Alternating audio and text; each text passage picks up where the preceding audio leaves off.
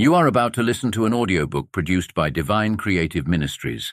We have utilized the latest AI tools and advanced audio engineering techniques to bring you these public domain works at no cost. The content presented in these materials is intended for educational and meditative purposes and may not reflect the views or opinions of Divine Creative Ministries or our founders. We encourage listeners to thoughtfully and prayerfully compare the information presented in this audiobook to the biblical scriptures in order to form their own convictions and understanding.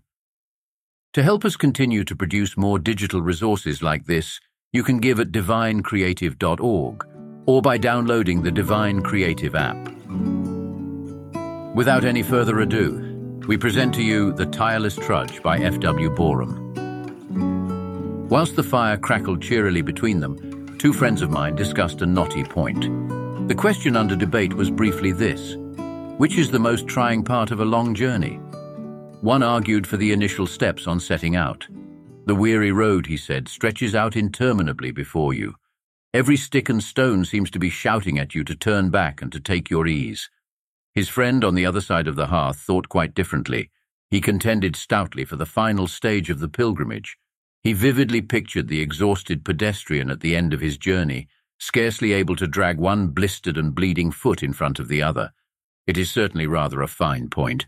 But after all, it was really not worth discussing, for nothing is more absolutely clear than that they were both wrong. Which, of course, is the usual fate of controversialists. Now, the worst part of a journey is neither at its beginning nor at its close. There is a certain indescribable exhilaration arising from the making of the effort which imparts elasticity to the muscles and courage to the mind, at starting. The road seems to dare and challenge the pilgrim, and he swings off along the taunting trail with a keen relish and a buoyant stride. And at the other end, the twinkling lights of the city that he seeks help him to forget that he is footsore and choked with the dust of the road. His blood tingles with the triumph of his achievement and the delight of nearing his goal. But there is another stage concerning which neither of my friends had a word to say. What of the intermediate stage? What of the long and lonely tramp? What of the hours through which no applauding voices from behind can encourage, and no familiar fingers from before can beckon? This surely is the worst part of the way. There is no intellectual stimulant so intoxicating as the formation of a noble purpose, the conception of a sudden resolve, the making of a great decision. And in the luxurious revelry of that stimulus, the prodigal finds it easy to rise from the degradations of the far country and to fling himself with a will along the great Phoenician road. And at the other end, surely the most overpowering of all human instincts and emotions is that which holds captive every nerve at the dear sight of home. No, neither the first nor the last steps of that familiar journey were very hard to take. But between the one and the other, what questionings and forebodings, what haltings and backward glances, what doubts and fears. Yes, there can be no doubt about it, both my friends were wrong. It is the intermediate stage that tests the mettle of the man, it is the long, fatiguing trudge out of sight of both starting point and destination that puts the heaviest strain on heart and brain. That is precisely what Isaiah meant in the best known and most quoted of all his prophecies. He promises that, on the return from Babylon to Jerusalem, they that wait upon the Lord shall renew their strength. They shall mount up with wings as eagles. They shall run and not be weary. And they shall walk and not faint slash Israel is to be released at last from her long captivity. Imagine the departure from Babylon, its fond anticipations, its rapturous ecstasies, its delirious transports. Those first steps of the journey were not trying, they were more like flying. The delighted people walked with winged feet, and the last steps, with Jerusalem actually in sight, the pilgrims actually climbing the mountains that surrounded the holy and beautiful city, what rush of noble and tender emotions would expel and banish all thought of weariness? But Isaiah is thinking of the long, long tramp between, the drag across the desert, and the march all void of music. It is with this terrible test in mind that he utters his heartening promise, They shall walk and not faint. They would fly as on wings of eagles out of Babylon at the beginning. They would run, forgetful of fatigue, into Jerusalem at the end. But they should walk and not faint. That is life's crowning comfort. The very climax of divine grace is the grace that nerves us for the least romantic stage of the journey. Farewells and welcomes, departures and arrivals have adjusting compensations peculiar to themselves, but it is the glory of the gospel that it has something to say to the lonely traveller on the dusty tract. Religion draws nearer when romance deserts. Grace holds on when the gilt wears off. Two cases come to mind. I know a man whose whole delight was in his boy, a little fellow of six or so. Then suddenly, like lamps blown out by a sudden gust, the lad's eyes failed him, and he was blind. The father was the recipient of scores of touchingly sympathetic letters. All sorts of people called. Kindly references were made in press and pulpit. The man had no idea until that moment that he had so many friends. All the world seemed to be paying homage to his sorrow. That was the beginning. After many years, the boy had been taught to interpret the world again by means of his remaining senses. There was nothing he could not do. He earned his own living, and his sightlessness seemed no real hindrance to him. That was the end. But the father told me that the strain of it all came between these two. There came a time when the postman brought no cheering letters. Friends uttered no heartening words. The world had transferred his boy's blindness into the realm of the normal and the commonplace. Nobody noticed. But in the home, the little fellow staggered about, and his parents' hearts ached for him. What was to become of him? It was during those intervening years, lying between the first crushing blow and the final relief, that the real strain came. That was by far the worst stretch of the road. I knew a woman. Without a moment's warning, she was plunged into widowhood, and left to battle for her five little children and herself.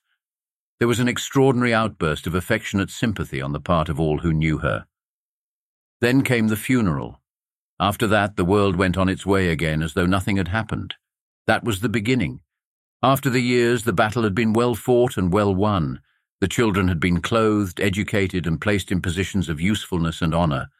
That was the end. But my widowed friend told me that she did not forget when the world forgot. Every morning her grief woke up with her, and every night it followed her to her rest. Every day, as she struggled for her little ones, the haunting question tortured her. What would become of them if sickness or death seized upon her? That was the killing time. That intermediate stretch was the worst part of the desolate way. As it is with individuals, so it is with great causes. A crusade is launched amidst vituperation, derision, and execration, and there is enough fight in most of us to lend a certain enjoyment to the very bitterness of antagonism. And at last the selfsame movement is crowned with triumph. But the real inwardness of the struggle lies midway. William Wilberforce used to say that he was less dismayed by the storm that broke upon him when first he pleaded the cause of the slave than by the long lull that followed, when the country accepted his principles, but did nothing to hasten their realization. In America the same thing happened. The war against slavery was undertaken with a light heart. Young men sprang to the front in thousands with the refrain of John Brown's body on their lips. But the real struggle was not then, nor towards the close, when victory and emancipation were in sight. But who can forget the long agony of disaster that intervened between those two? It was when the nation was trudging tearfully along that blood-marked track that the real suffering took place. The same experience repeats itself in the history of every great reform. Someone has said that every movement has its bow-wow stage, its poo-poo stage, and its hear-hear stage. Of those three phases, the central one is infinitely the most difficult to negotiate. Between the howl of execration that greets the suggestion of a reform and the shout of applause that announces its final triumph, there is a long and tiresome stretch of steep and stony road that is very hard to tread. They are God's heroes who set a stout heart to that stiff brae, and walk and not faint. In his autobiography, Mark Rutherford tells of his fierce struggle with the drink fiend. On one never-to-be-forgotten night, he resolutely put the glass from him and went to bed, having drunk nothing but water. But, he continues, the struggle was not felt just then. It came later, when the first enthusiasm of a new purpose had faded away. And in his deliverance, he applies the same principle in a more general way. He is telling of the stress of his life as a whole, Neither the first nor the last, he says, has been the difficult step with me, but rather what lies between.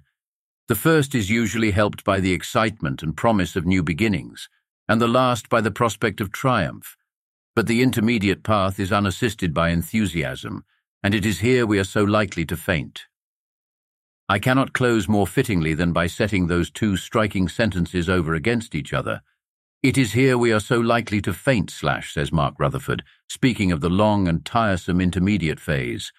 They shall walk and not faint, slash, says the prophet in reference to precisely the same circumstances and conditions.